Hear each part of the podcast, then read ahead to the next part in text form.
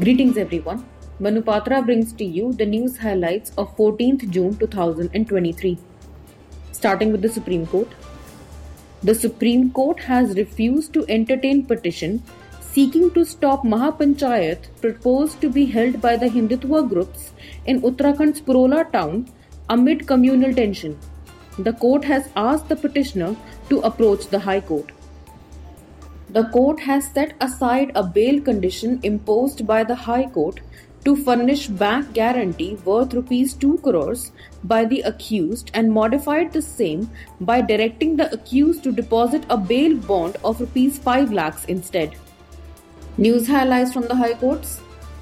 The Karnataka High Court has held that merely because estranged couple is residing in the same premises, court cannot reject their petition to seek divorce by mutual consent only on that ground.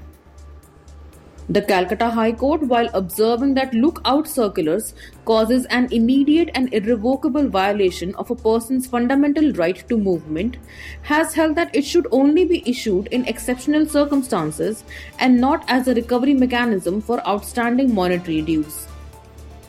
The Madras High Court, while refusing relief to a mother in a medical negligence case, has held that High Court cannot interfere with the opinion of the medical experts by acting as an expert body which is not desirable and it will lead to excess exercise of powers of judicial review.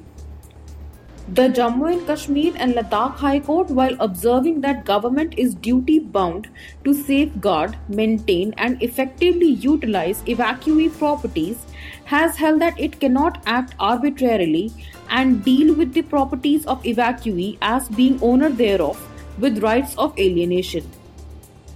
Other news highlights in the country. Mumbai Sessions Court has acquitted two accused in second part of the 2002 Best Bakery case in Gujarat. The two accused were absconding when the other accused faced trial. This concludes the news for today. Thank you so much.